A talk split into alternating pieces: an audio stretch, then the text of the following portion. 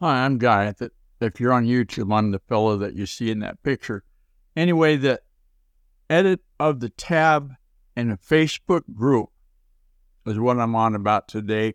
And that's basically the description of the group and, and maybe a better chance to put in keywords than at first glance.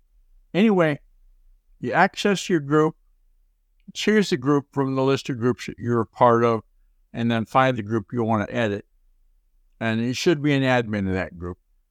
Scroll down to settings and then look at group settings. And then you'll see on the right hand side, you'll see edit name and description.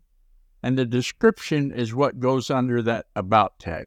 Be sure to save the changes and remember that every member of the group can view this information. So make sure that it's correct and accurate and relevant and up to date.